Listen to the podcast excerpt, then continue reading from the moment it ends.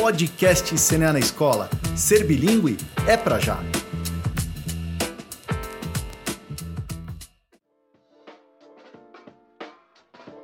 Hoje vamos falar sobre um tema muito importante não só para a educação, mas para a vida em sociedade: inclusão.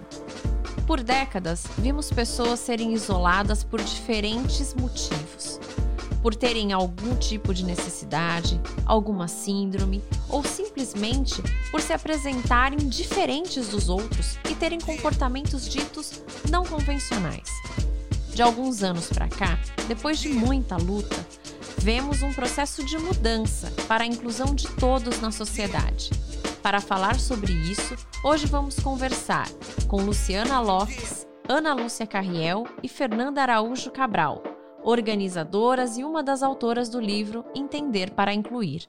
Eu sou Keila Prado, editora e consultora de comunicação, formada em letras pela USP e convido você para estar com a gente nessa troca de ideias. Digam lá, meninas, de onde vocês vêm e para onde vocês vão? Gente, primeiro eu quero agradecer, antes de me apresentar, eu quero agradecer estar aqui de novo com a Ana, com a Luciana, por fazendo essa conversa sobre inclusão e sobre né, inclusão educacional, sobre pessoas com deficiência, porque para mim é um assunto muito, muito querido. É, e foi um grande prazer fazer o, o manual com elas, a gente trocar, bater bola sobre isso. Então é, é sempre um, um grande prazer estar com vocês. Muito obrigada pelo convite. Agora, contando um pouquinho de mim. É, bom, eu sou psicóloga, e aí é interessante porque eu vou começar lá de trás. É, antes de escolher a faculdade, eu pensava que eu queria trabalhar com pessoas com deficiência. E eu não sabia exatamente como nisso, e aí eu, por um tempo, me deparei com a terapia ocupacional.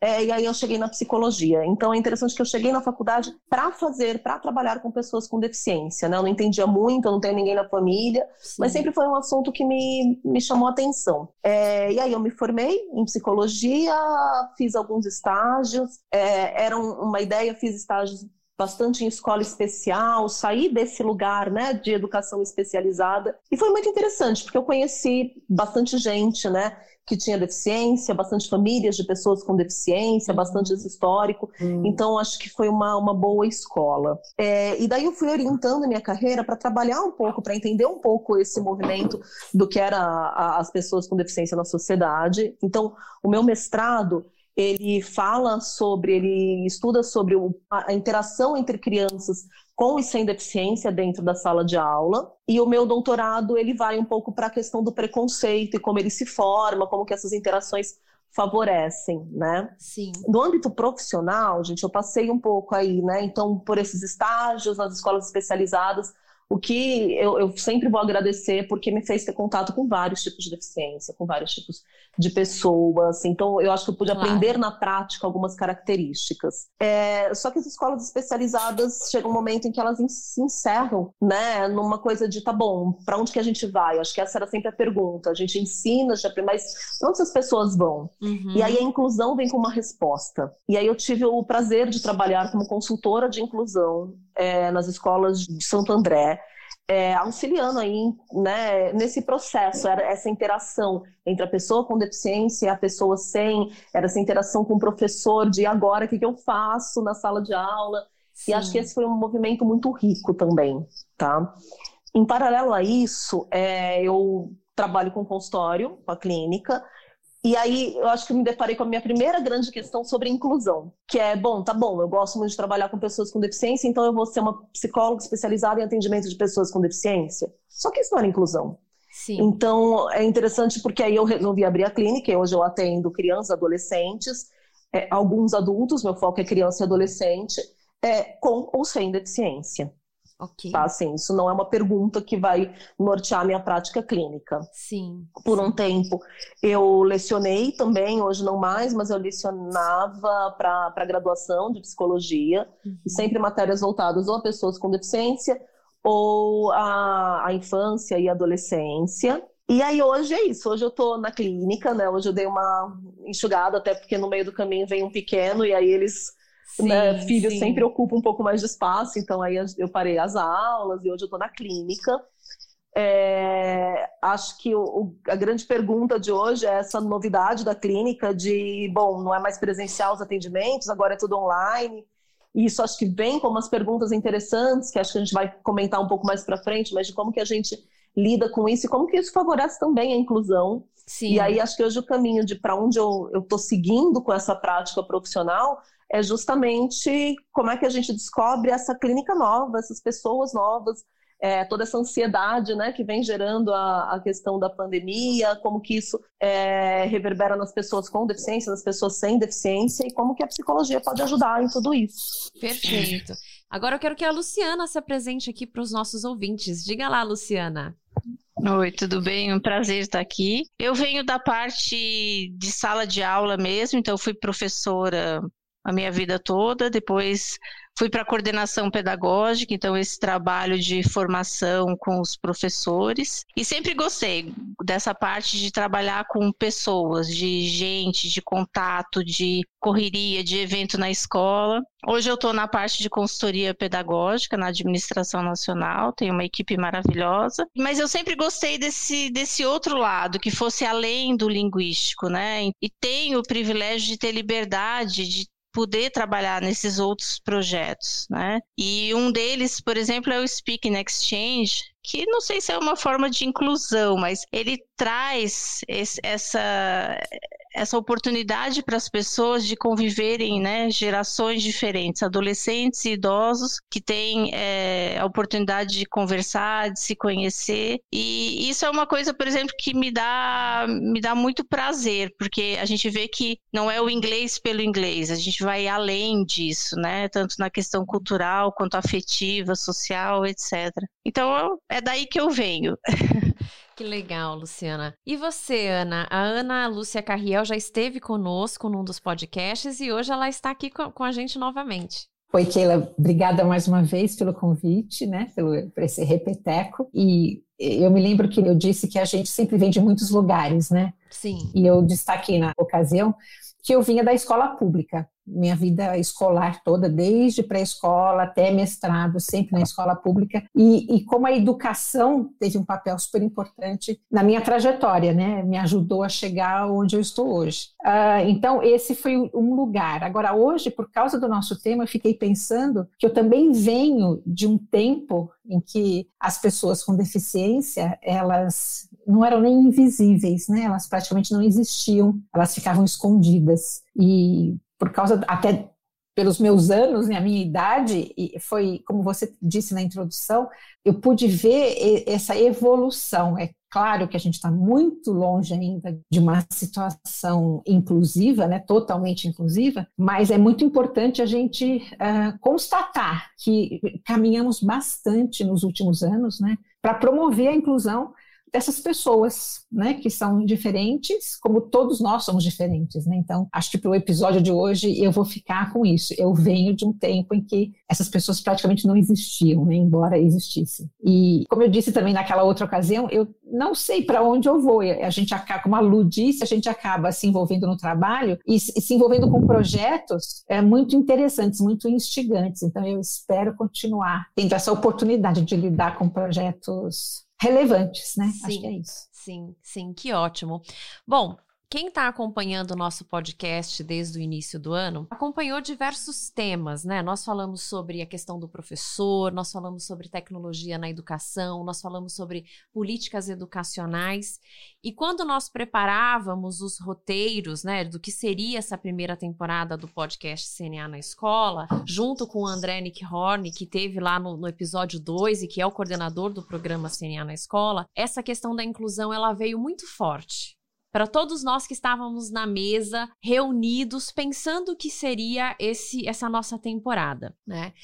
E, e aí, esse foi um tema que a gente começou a trabalhar com bastante cuidado, e quando a gente né, pensou nos nomes de vocês, vinha também dessa experiência de vocês, né? Embora a Fernanda falou, eu não tenho ninguém na família, mas você convive com muita gente, né? E quantos aprendizados nós temos? Então, hoje, para a gente começar aqui a falar, eu quero perguntar justamente para Fernanda: é, é possível a gente precisar um momento em que esse tema tomou conta da pauta social? Meninas, vocês já levantaram super a bola para mim, assim, né? Vou pegar da, da começar da fala, conversar das falas de vocês, porque eu recebi algumas perguntas algumas vezes, eu achava engraçado. Às vezes as pessoas falavam assim para mim: "Nossa, mas deve ter alguma coisa de errado, porque antes não tinha tanta pessoa com deficiência, né?" É. Eu acho tão interessante esse lugar de fala, Uhum. porque não tinha, porque elas estavam escondidas, né? Não tinha, porque elas não apareciam. E aí é interessante que não, há- não foi uma vez essa pergunta, várias vezes as pessoas pensam que está aumentando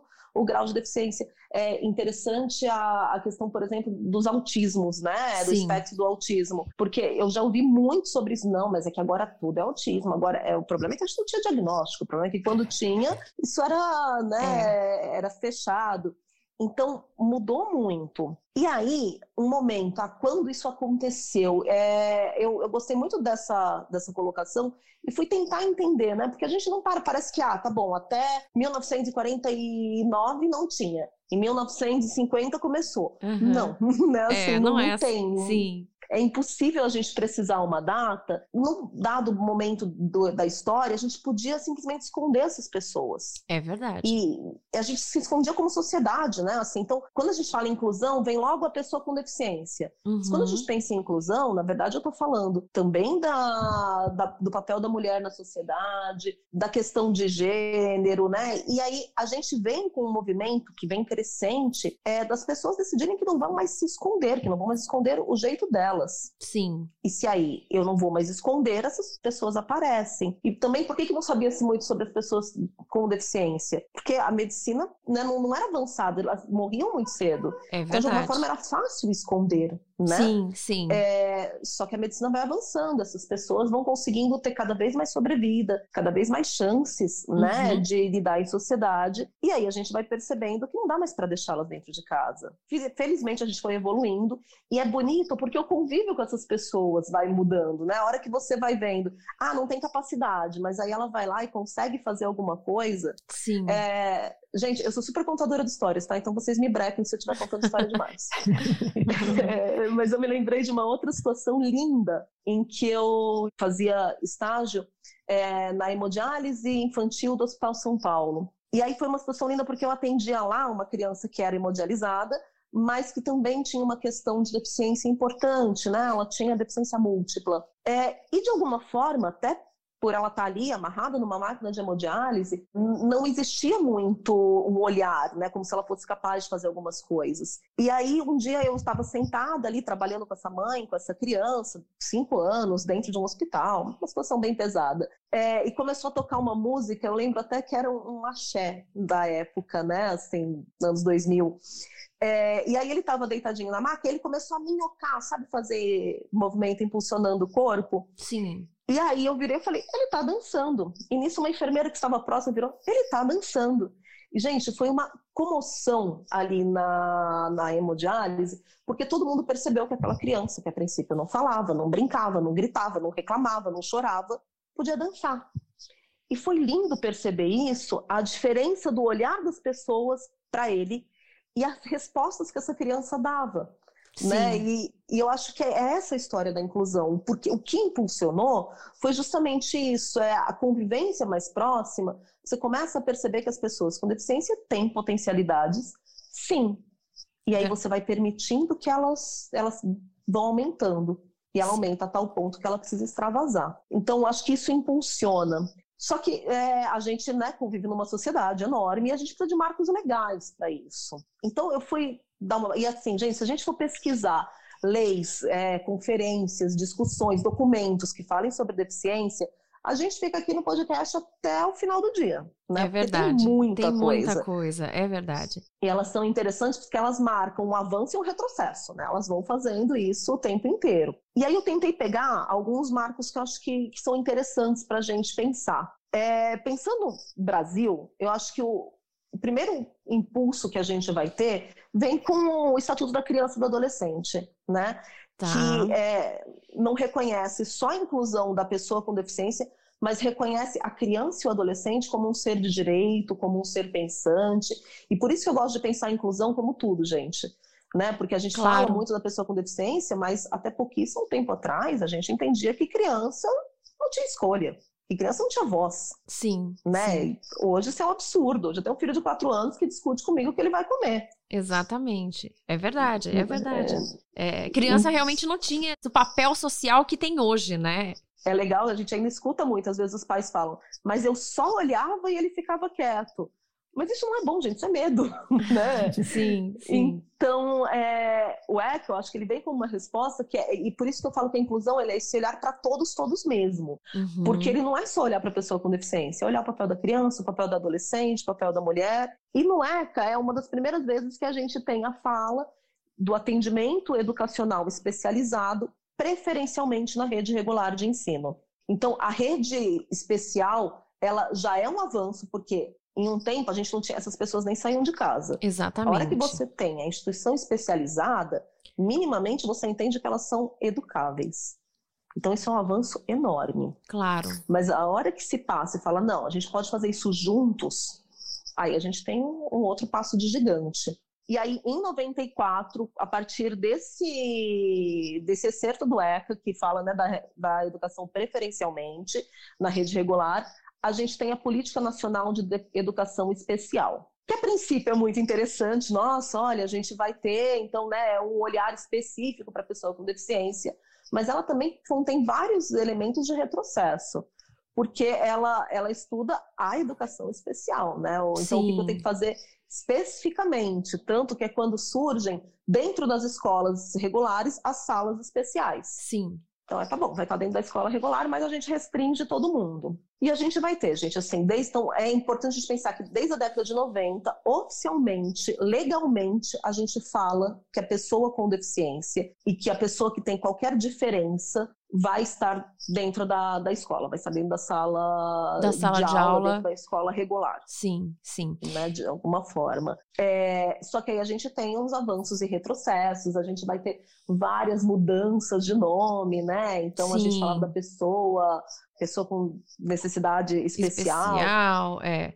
É, tu- tudo foi mudando ao longo do tempo. Agora, o que é importante, talvez, a gente marcar aqui é que a década de 90 já faz 30 anos, né? Então, e isso num horizonte histórico é um tempo considerável. E talvez por isso, como você bem disse, existem esses instrumentos de política pública que foram sendo lançados, eles tiveram seu papel. E hoje a gente precisa olhar para eles com esse distanciamento, né? O que, que foi bom, Uhum. o que mantemos, o que não foi bom e o que precisa mudar, né? Eu acho que é importante ter esse horizonte. Mas, Fernanda, é, vamos recortar aqui um pouquinho o nosso tema. Quando a gente fala em inclusão, e aí vamos, vamos focar na sala de aula, no ensino Ok. fundamental e médio. Quando a gente fala em inclusão, de que pessoas a gente está falando exatamente? Né? O que, que as políticas públicas hoje classificam como um aluno ah, de inclusão, de certa forma? Então, é, quando a gente pensa né, na- nessas políticas, nessa construção que vem acontecendo, é, você vai ter, primeiro especificamente para a pessoa com deficiência, né, ela que abre aí essa discussão, e aí a gente vai começar a ter um desenho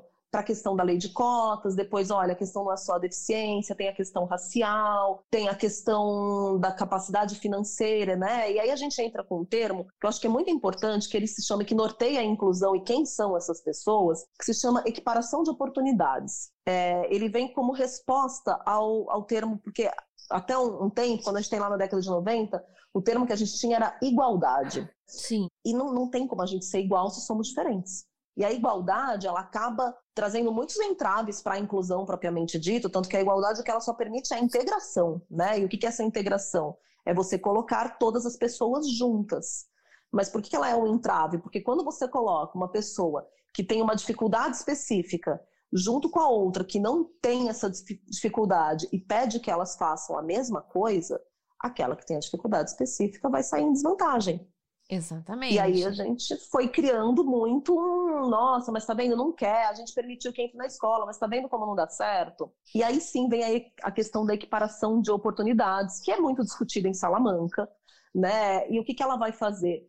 É olhar para essas pessoas que têm uma diferença e aí você coloca é, o que ela precisa para que ela tenha a mesma oportunidade que aquela que não tem a deficiência. Exemplo característico, bem básico eu vou aplicar uma prova para uma sala de aula. eu simplesmente vou lá, dou a prova, né? Normalmente escritas, se são pessoas alfabetizadas, elas vão responder nessa prova. Eu tenho uma pessoa que tem deficiência visual ou que é cega.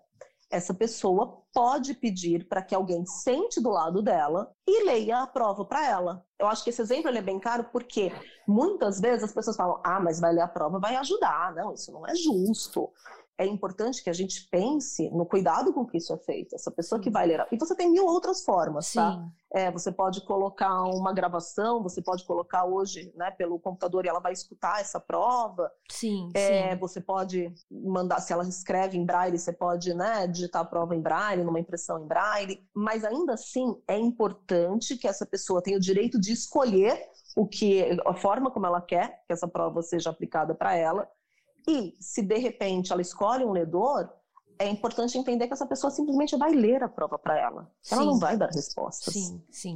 Né? E esse é um, dos grandes entraves. Então, essa é, é acho que, a, a, conversa. E aí, por conta disso tudo, sendo mais objetiva para responder a tua pergunta, quem é a pessoa de inclusão hoje? Ela é aquela que vai precisar de qualquer necessidade específica para o aprendizado. Ela pode estar em situação de inclusão, então, por exemplo, uma pessoa que quebra a perna. E aí, de repente, por um tempo, ela vai precisar usar o elevador, que é direcionado a pessoas com deficiência. Sim. Depois que ela tirou o gesso e ela pode andar normalmente, ela não está mais em situação de inclusão. Ou a gente tem a pessoa que, é, que está permanentemente em situação de inclusão, que aí é aquela pessoa que ela não vai mudar a condição, então ela vai melhorar, mas eu sempre vou ter que pensar em alguma questão específica ali dentro da sala de aula para que ela seja atendida. Sim. Então, nesse sentido, acho que a gente pode até é, dizer que houve um aumento desse leque, né, de pessoas que a gente hoje entende nesse grupo de inclusão. Porque o que talvez a gente possa imaginar que as pessoas que têm síndromes, como a gente já citou, a síndrome de Down, o autismo, deficiência visual, deficiência auditiva, é, mobilidade reduzida, uma criança né, que vai ser sempre cadeirante, é, isso talvez seja no, no primeiro horizonte das pessoas pessoas quando a gente fala em inclusão. Mas isso não é necessariamente hoje o único aspecto. A gente pode ter, como você falou, situações de uma necessidade especial por tempo limitado, né? E a gente pode ter essas, essas situações que são perenes, né? Como é o caso do uhum. autismo ou da síndrome de Down. É isso. E a gente vai ter, inclusive, gente, as situações de inclusão que a gente chama de inclusão emocional. Por exemplo, a gente está na sala de aula e um aluno vem com uma comprovação. Claro que não dá para vir com a coisa, né, de ah, hoje eu não estou bem. Uhum. Mas vem com uma comprovação: olha, estou sofrendo um processo de relutamento, eu não sou capaz de fazer minha prova agora. Você não tem uma, uma diretriz legal específica que te fale, não, tudo bem, ele pode não fazer a prova. Mas se ele entrar com uma briga para que ele possa fazer a prova depois, né, partindo aí não só do bom senso, mas se ele tiver que entrar com uma questão legal, ele muito provavelmente hoje tem ganho de causa.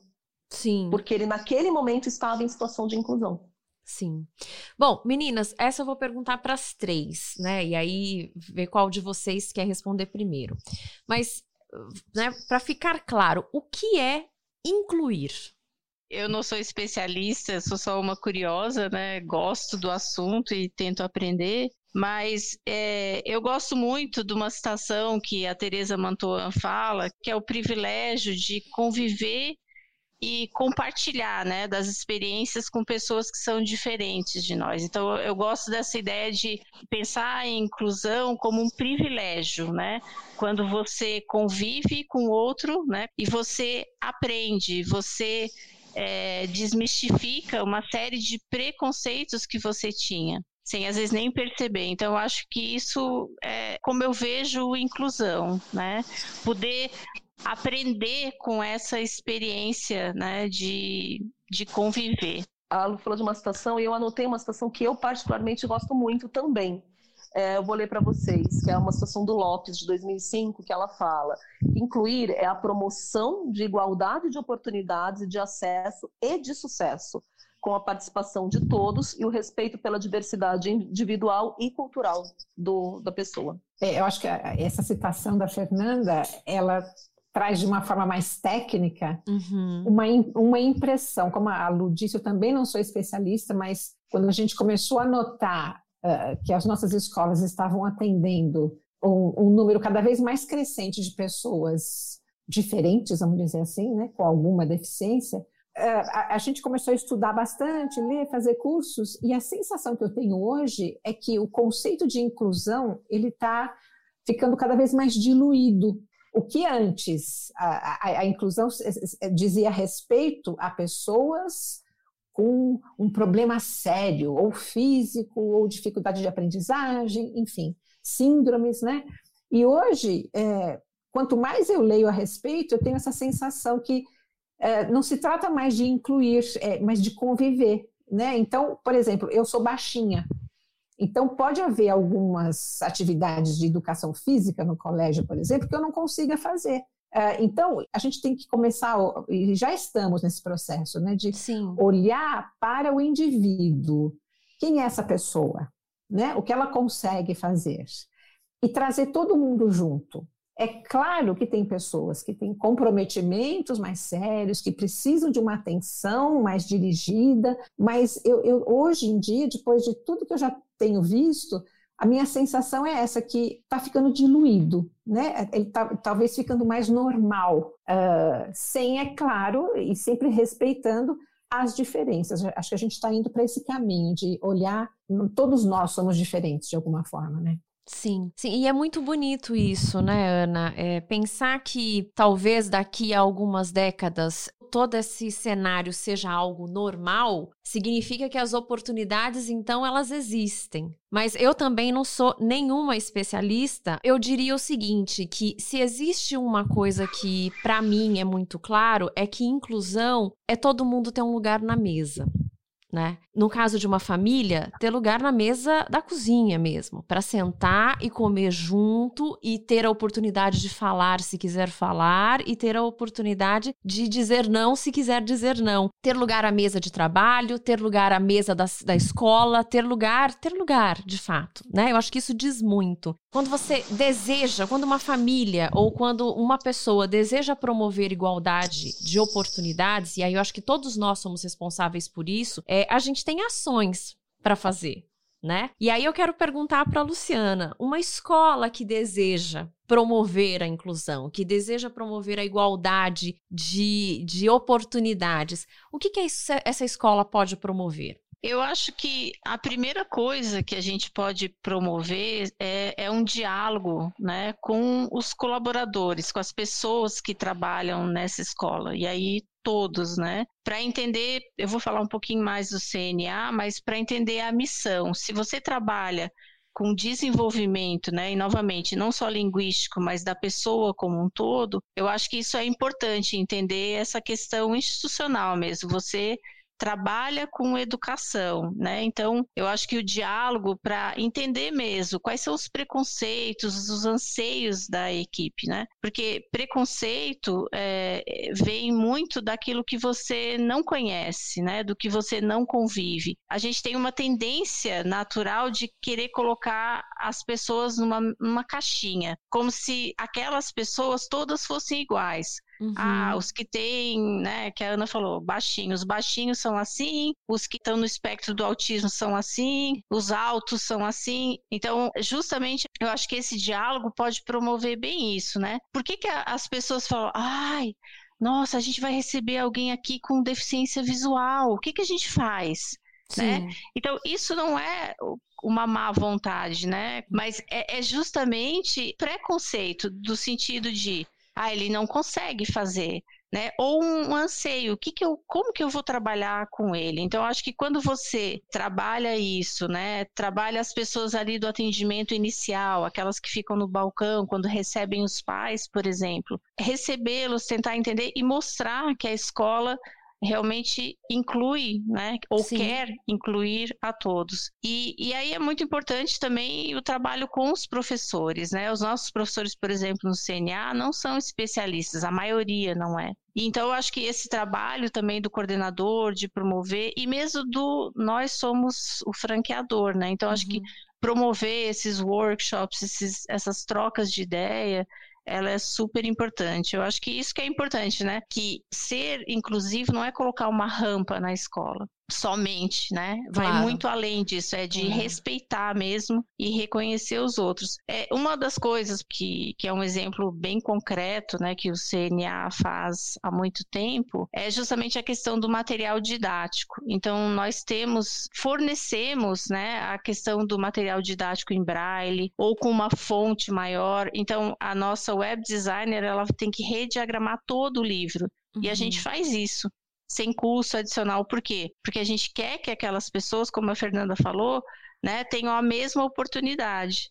Então, o livro acho que representa isso, ou uma fonte especial para quem tem dislexia. Então, esse trabalho todo é feito há muito tempo, né? Mas eu acho que principalmente isso. Eu diria que o principal é: opa, eu tô com medo porque eu não sei o que fazer com essa pessoa. Sim, Vamos conversar, vamos promover o diálogo e entender. sim, sim.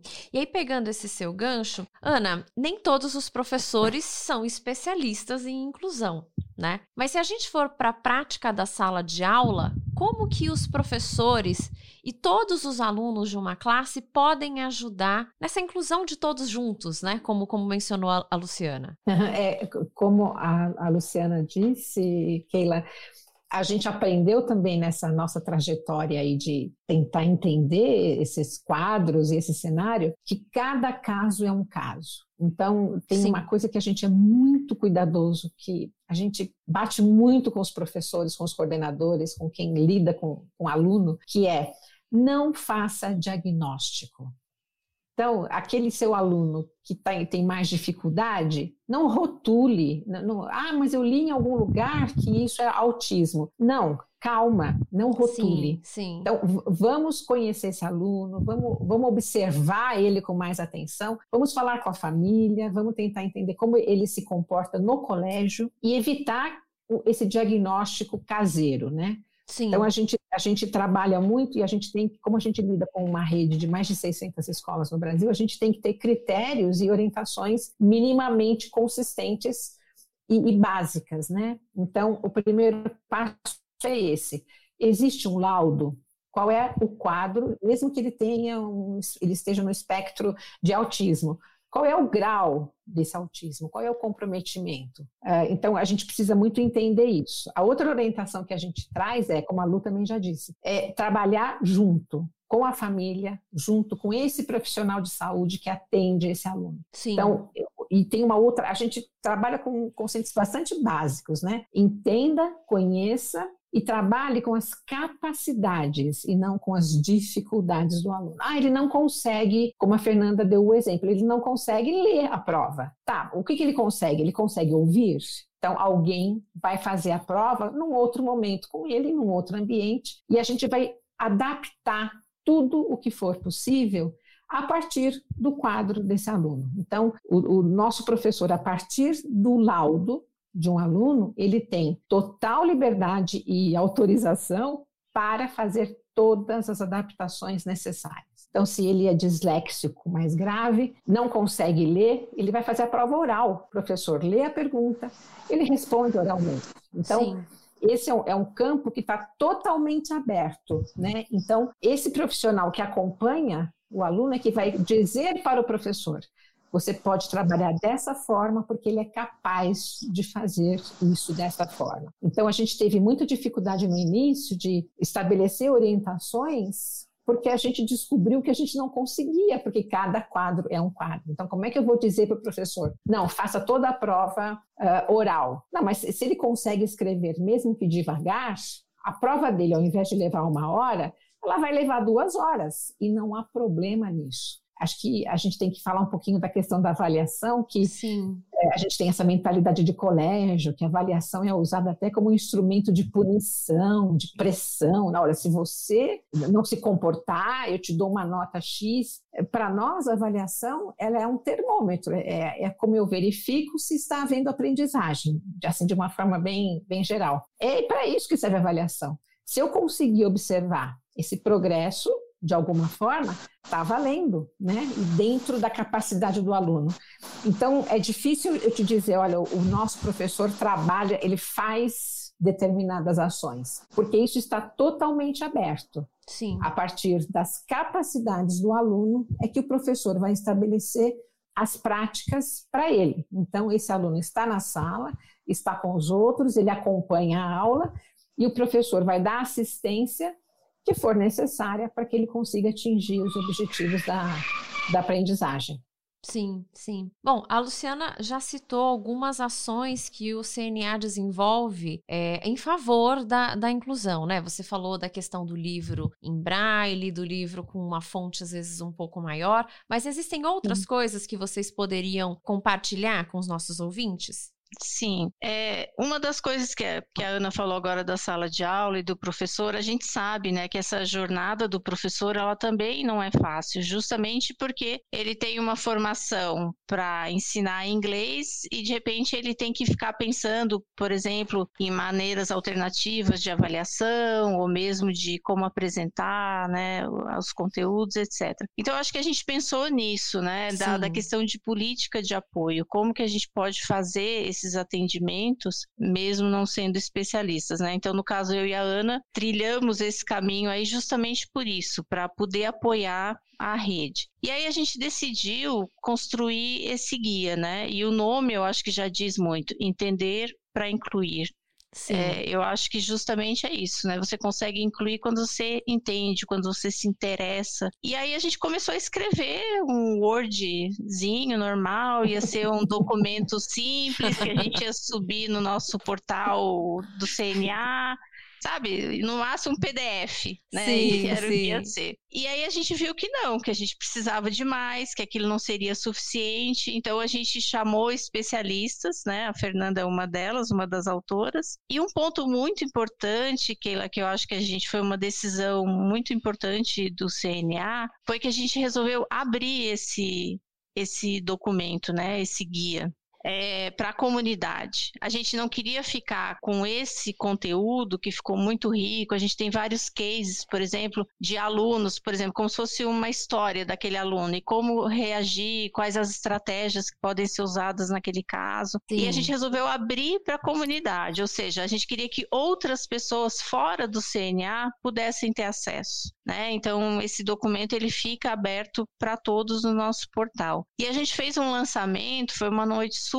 bonita, super especial. A gente escolheu a ACD, né, aqui em São Paulo, é, para fazer o lançamento do guia. Convidamos também não só pessoas do CNA, de vários setores, né? A Sim. nossa assessoria de imprensa trabalhou com muita gente. E convidamos um palestrante super especial, que é o Jairo Marques, que é colunista da Folha, que fala sobre inclusão. Também foi uma noite emocionante. A gente participou da Semana de Acessibilidade Surda, né? A Ana foi uma das palestrantes. Uhum. É, e a gente sempre tenta fazer esses workshops. Então, a gente já teve com a Márcia Barreira, que é da Sociedade Brasileira de Dislexia, a própria Fernanda, né, na nossa conferência de educação, que tem mais de 800 participantes. Então a gente está sempre buscando isso, né? Tentar apoiar os nossos professores, mas também poder é, dividir isso, compartilhar isso com mais pessoas, né? Que sejam fora desse mundo senial, seja com a comunidade, com o entorno.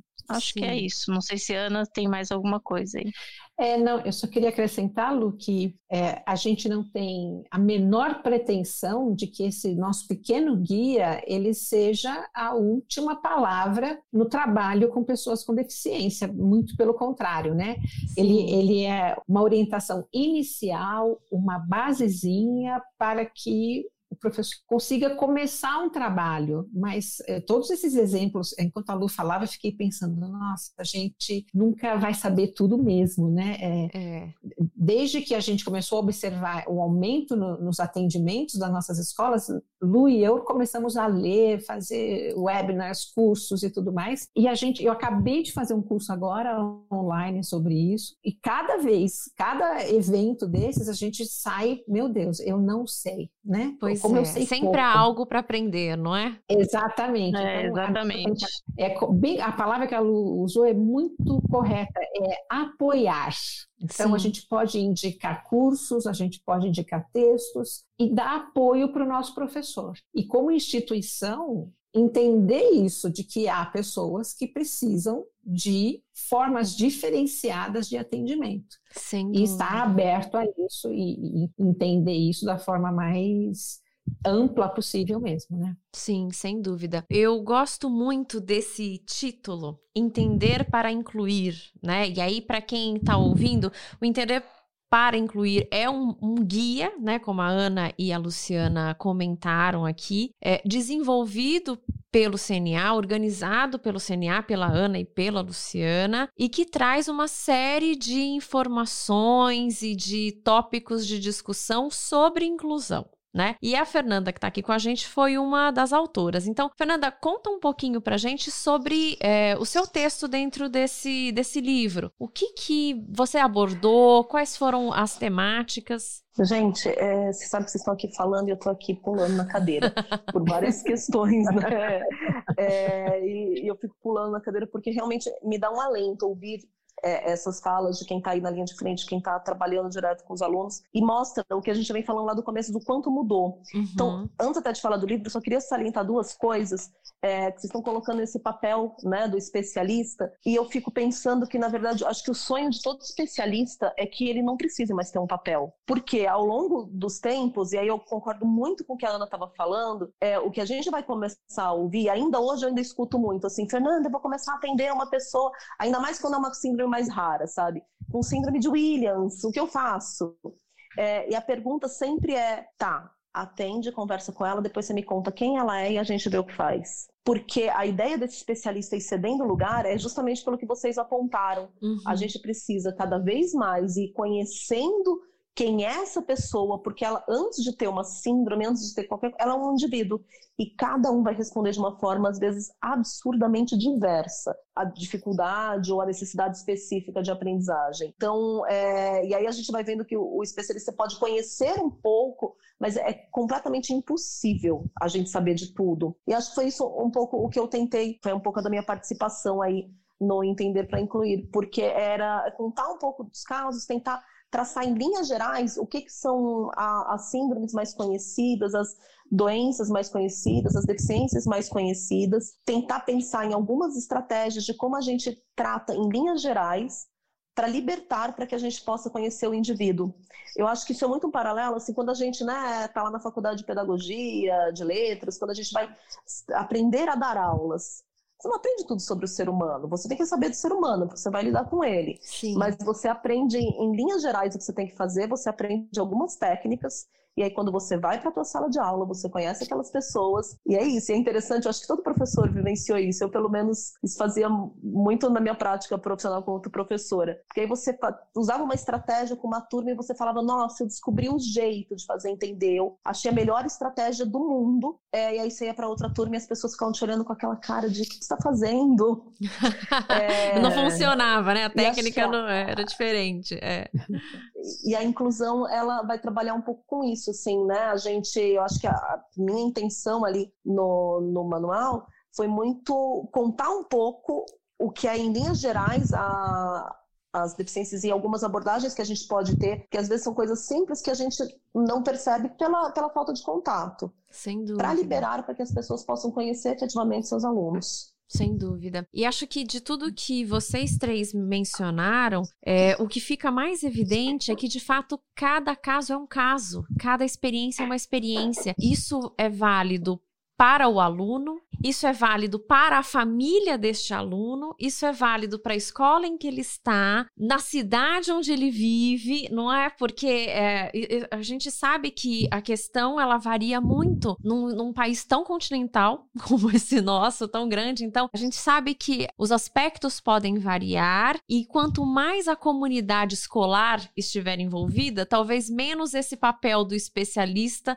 vai ser tão decisivo, não é verdade? Sim, é verdade, eu, eu, concordo. Eu acho que mais pessoas interessadas, pelo menos, né, em olhar e entender uh, as pessoas. E eu só queria acrescentar que a, a, gente falou, né, de algumas alguns síndromes e transtornos nesse primeiro guia, e a gente tem planos de continuar, né, de escrever uma segunda parte aí do guia, né, é, e a gente já começou uma pesquisa para ver como que a gente vai trabalhar com deficiência auditiva e deficiência visual. Então, assim, como a Ana falou, a gente escolheu algumas estratégias básicas, ele não é um guia aprofundado, justamente para a gente poder apoiar inicialmente o professor. E a gente pretende né, ao longo dos anos, já que eu e a Ana falamos lá no começo, né, para onde vamos, que a gente quer desafios, é, a gente pretende lançar outras partes, né, desse guia que é entender para incluir. Legal. E Luciana, bom, a, a gente tem aí uma surpresa hoje para os nossos ouvintes, que é o seguinte: este guia do CNA o Entender para Incluir, ele está no portal do CNA na escola para download gratuito. Oh, então, que olha que maravilha. Então, todos vocês que estão nos ouvindo podem entrar agora, acessar www.cnanaescola.com.br e o guia Entender para Incluir está lá é, para download gratuito. Então, queria que a Luciana só explicasse mais tecnicamente o que é esse guia, é mais ou menos quantas páginas tem, quem são os autores, para que o pessoal não deixe de fazer o download? Então, páginas, eu acho que ele deve ter umas 50 páginas, 48 páginas. Tá. É, são três autoras de diferentes áreas, né? Fernanda, Adriana e Márcia Barreira. Eu e a Ana organizamos né, esse trabalho todo junto com outras pessoas do CNA e nós trabalhamos quatro questões, né? Então a gente abordou o espectro do autismo, síndrome de Down, dislexia e TDAH. Por quê? Porque eram esses que mais apareciam uma, uma época que a gente decidiu fazer um corte didático mesmo, né? Claro. Para claro. não, ah, vamos trabalhar 15 questões, né? 15 problemas ou, ou necessidades. Não daria. Então a gente fez esse corte didático, não porque só tem isso ou porque a gente acha mais importante, né? Sim. Mas porque eram coisas que apareciam bastante, bastante casos a gente atendia desse sentido. Sim. E é isso, esse guia ele foi tem sido um sucesso porque justamente eu acho por isso porque ele não pretende ser é, algo especializado no sentido de muito acadêmico né Claro, claro. ele é justamente para o professor que ou quem trabalha né, com o público que precisa de, desse apoio, que precisa começar a entender. Eu diria que ele é um ponto inicial para você estudar e gostar do assunto e aí procurar outras fontes, caso você queira realmente aprofundar ou se especializar no assunto. Legal. Bom, eu sugiro que todos os que estão nos ouvindo, né, façam um download, leiam. E se vocês tiverem dúvidas, aproveitem que a Ana e a Luciana estão organizando o volume 2 e escrevam para o CNA na escola, dizendo assim: meninas, falem sobre este assunto. Meninas, eu tenho esse case aqui na minha escola e quero que vocês estudem. Aproveitem, é um canal aberto, né? Tá? Podem escrever lá para o CNA na escola, cna.com.br, que as meninas vão dar um jeito de tratar desse tema. E aí, pra gente finalizar aqui esse nosso bate-papo gostoso de hoje, é, eu vou fazer uma pergunta para as três também. Quero que a Fernanda comece aí respondendo, que é qual é o ganho da gente ter uma sala de aula, uma escola realmente inclusiva? É, eu acho que essa pergunta ela é, ela é fantástica, assim, né? E aí eu penso quando as meninas me contataram para fazer o, o manual, o que eu pensei, né, para fazer o guia, desculpa, o, o que eu pensei na época, eu falei, nossa, eu tô vindo de uma escola é, de línguas, né, uma escola de idiomas, é, para a gente falar sobre inclusão.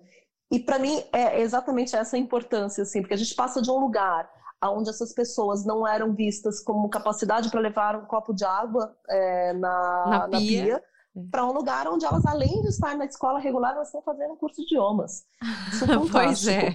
né? E aí eu acho que é, o ganho a gente vai ter. Então, primeiro, porque a gente cresce como sociedade em perceber que, né, que existem as diferenças. E aí eu acho que tem um ganho muito prático, que é quando a gente pensa na educação para a pessoa com alguma necessidade específica, eu tenho que estudar tão mais, eu tenho que me preparar tão mais, que automaticamente a minha aula fica melhor que automaticamente a elaboração, a preparação do meu curso fica melhor. Então, é, hoje eu não penso, eu não gosto mais tanto do termo, né, a educação específica, eu acho que é uma educação para todos, porque o que eu vou fazer como melhora para um ponto vai, vai reverberar em todos os outros. Né? E aí a gente, eu, a sensação que eu tenho é que a gente vai construindo seres humanos também um pouco melhores, né? Que conhecem um pouco mais, que percebem outras possibilidades. Hoje em dia eu não penso a possibilidade de uma educação sem a inclusão. Eu acho que ela seria um, um grande desserviço. Sim. E você, Luciana? Eu acho que a Fernanda já falou assim muito, né? O que, que, que, é, que é isso mesmo. Acho que a gente cresce ao conviver, a gente aprende, né? Não só quando estuda, mas a gente aprende muito. Eu acho que isso nos torna melhor, mais plurais, sabe? Uma sociedade mesmo mais plural, mais justa, que você consiga ter olhares diferentes. Eu acho que isso é muito importante. Eu queria ressaltar também o trabalho dos professores, né? Que eu acho que quando a gente fala com eles, mesmo no começo, eles vão fazendo tentativas, às vezes não, não sabem o que funciona, e quando eu, eles usam uma estratégia né, que, que funciona com aquele aluno, eu acho que essa felicidade, né, essa coisa de, nossa, eu consegui, eu me esforcei e consegui que ele entendesse tal coisa, ou eu usei uma simples estratégia que eu nunca teria pensado, mas que deu certo, né? Como a Fernanda falou do, do menino lá que estava dançando, é isso, né? Que acho que usando essa não é nem só boa vontade, essa, essa coisa do professor mesmo, da, da educação. Não interessa se é na, na escola regular ou numa escola de idiomas, trabalhar com o indivíduo, né? Que acho que todo mundo possa dançar. Acho que essa é a ideia. E você, Ana? Eu acho que tem tantos ganhos que a gente poderia ficar aqui realmente o dia inteiro falando disso, né? A Lu é falou verdade. agora dos professores e fiquei pensando que a gente consegue, é, é, um círculo virtuoso. Então, eu tenho esse professor com muita vontade de atender, então ele já traz isso com ele, né? Eu, eu quero olhar para esse aluno de forma diferente também, né? Então, já tem um crescimento, e, essa atitude dele tem outras repercussões, né? Eu acho que um, um dos principais ganhos para a sociedade, pessoalmente, é, é você dissolver o preconceito. Como a Lu disse no começo, a hora que você entra em contato, que você olha para essa pessoa, você passa a conhecê-la, você desmonta aquele preconceito que ele tinha, que, enfim, apareceu gente, de tantas formas complicadas, né? Sim. Sociologicamente falando. Então, quando uma criança, vamos com muitas aspas, né, normal, tem contato com uma, uma criança diferente, ela também está se desenvolvendo, ela vai aprender outras formas de comunicação, de relação e, e, de crescimento mesmo. Então, a hora que as pessoas perceberem esses ganhos, a gente vai avançar ainda mais, né? Mas tem muitos ganhos aí. Então, para a pessoa com alguma necessidade, com alguma deficiência, é, o ganho é claro, né? Ela vai ter mais oportunidades como os outros. Uhum mas para a pessoa que não tem deficiência, e é isso que às vezes as pessoas não enxergam, né? Tem um ganho muito rico aí. Então, que a inclusão é tudo de bom, né? Ela tem, só traz ganho para todo mundo, para todos os lados. Claro. Gente, eu agradeço muito a participação de vocês. Mais uma vez, eu convido os ouvintes a fazer o download do, do guia Entender para Incluir no site do CNA na Escola. E fiquem conosco até o próximo episódio. Perdeu algum de nossos episódios? Então entre no Spotify ou no YouTube, ouça, siga e fique por dentro de tudo o que acontece no mundo bilíngue. Podcasts CNA na Escola ampliando o debate sobre educação para além da sala de aula. Você ouviu mais um podcast CNA na Escola o ensino de inglês com voz própria.